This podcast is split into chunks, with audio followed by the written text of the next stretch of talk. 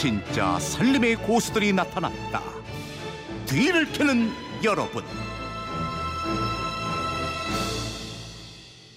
네, 매주 금요일 청취자 여러분들의 다양한 비법을 나누고 있습니다. 전국의 생활 고수들이 총출동하는 뒤를 캐는 여러분, 뒤를 캐는 여자 곽지연 리포터와 함께합니다. 어서 오세요. 네, 안녕하세요. 이번 주에 여러분 키워드 무더위였어요. 네. 오늘도 30도를 훌쩍 넘고 어, 아침부터 아, 덥던데 그러니까요. 시원한 정보 많이 들어와 있죠. 네. 문자 보내주신 거 보니까 다 나름대로의 무더위 극복하는 방법들, 노하우들이 있으시더라고요. 네. 먼저 3782님. 저 옛날 시골에 가면 원두막에 앉아 참외 깎아 먹으며 귀신 얘기하며 놀았거든요. 음, 무더위에는 무서운 얘기가 최고죠. 맞아요. 등골이 오싹해져요 하셨고요. 4757님. 어느 날 남편과 부부싸움을 심하게 했어요. 남편이 화가 나 그냥 나가버렸는데 현관문을 꼭 닫지 않았는지 조금 열려있더라고요. 음. 속상한 마음이 우두커니 앉아있는데 열려있는 문틈으로 인기척이 느껴져 어, 현관 쪽을 쳐다보니 얼굴이 하얗고 어. 입술이 빨간 삐에로 같은 인형이 웬일이야? 문틈으로 저를 보면서 이히히히 쳐다보고 있더군요. 이날 생각만 하면 너무너무 무서워서 더위가 싹 달아납니다. 야 이게 무서운 얘기인데 이히히히에서 웃겨. 저는 너무 무섭던데. 웃기셨나요? 아니 정말 여름에 공포 영화 보면 뒷목이 서늘해지잖아요. 그러니까요. 무서운 얘기 말고 다른 비법은? 네, 이열치열로 무더위를 이겨보겠다는 분들도 많으셨는데요. 4701님, 무더위 이기는 법. 저는 더울 때 더위에 맞서 신나게 달린 후 샤워하면 더위가 끝장입니다. 좋아. 하셨고요.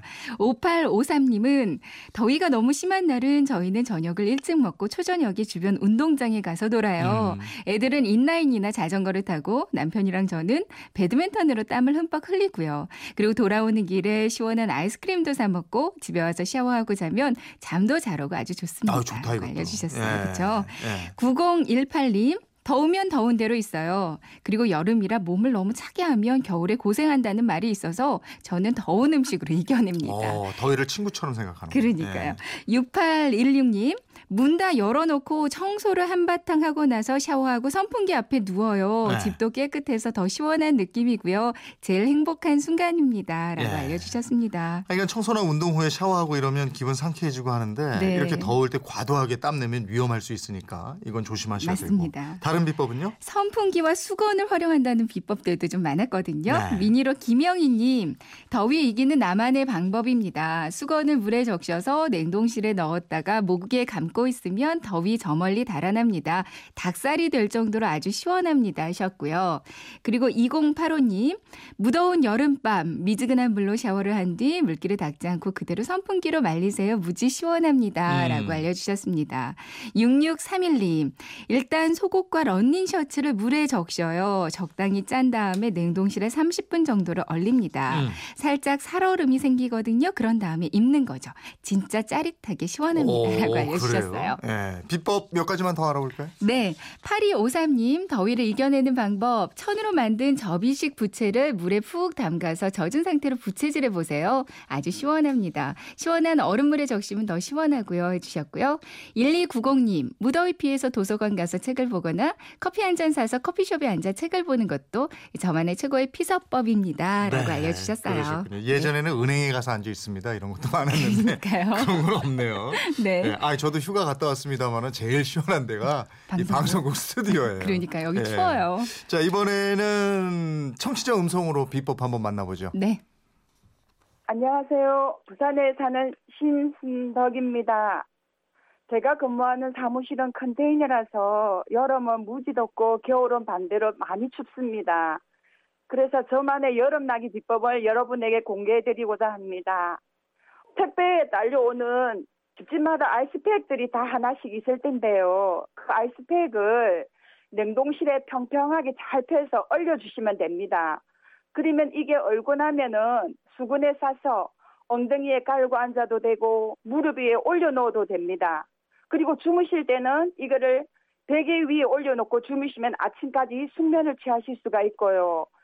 보통 어, 페트병은 얼리면은 시간이 지나면은 그 페트병 가에 물기가 배어 나와서 수분이 축축하게 젖을 수가 있지만은 아이스팩은 수분이 젖지 않고 찹찹할 정도지 아침까지 아무 이상이 없거든요. 옷도 젖지 않습니다. 그래서 이거는 돈도 안 들고 재활용도 무지할 수 있기 때문에 일석이조의 효과가 있다고 보고요. 둘째로 책상 밑에는 저희는 세숫대에 물을 받아서 발을 담그고 있습니다. 뭐 폼은 별로 나지 않겠지만은 시원하기는 정말 좋거든요. 여러분도 저처럼 한번 해보십시오. 뒤를 캐는 여러분을 사랑하시는 애청자분들도 아이스팩 하나로 이 무더운 여름 건강하게 잘 이겨내십시오. 네, 좋은 비법 알려주셔서 고맙습니다. 네, 고맙습니다. 전화로 비법 전해주신 청취자 신순덕님께 백화점 상품권 보내드리겠고요.